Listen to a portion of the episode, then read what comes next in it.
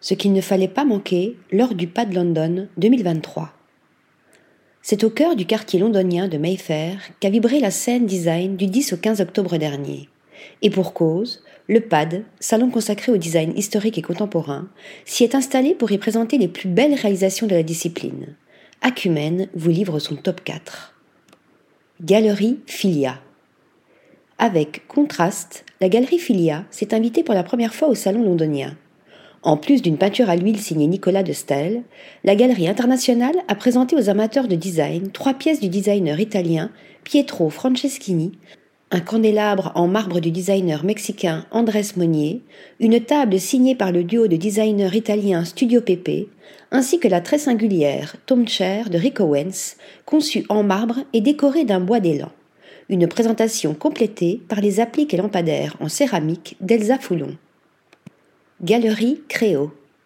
À l'occasion de son voyage de l'autre côté de la Manche, la galerie de Clémence et Didier Ksentowski a présenté une série de pièces contemporaines de designers allant de Pierre Charpin à Mark Newson, en passant par Guillaume Bardet ou Constantin Gritz.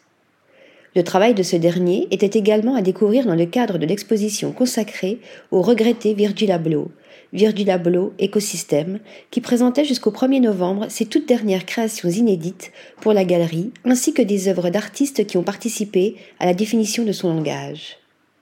Thierry Lemaire.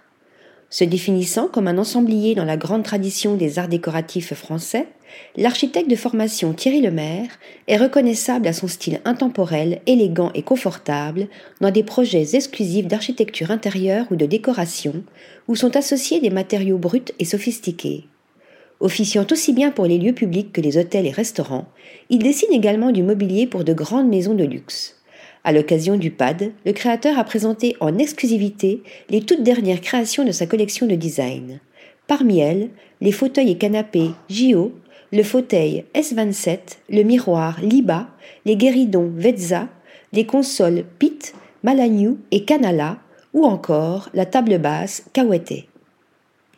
Lafanour, Galerie Danton.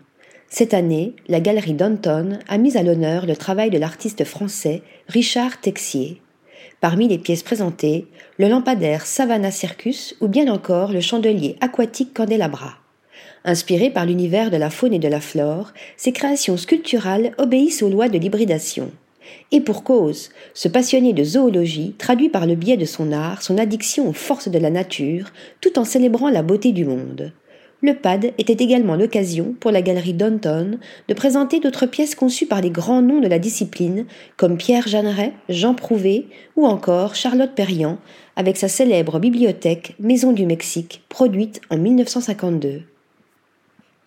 Article rédigé par Lisa Agostini.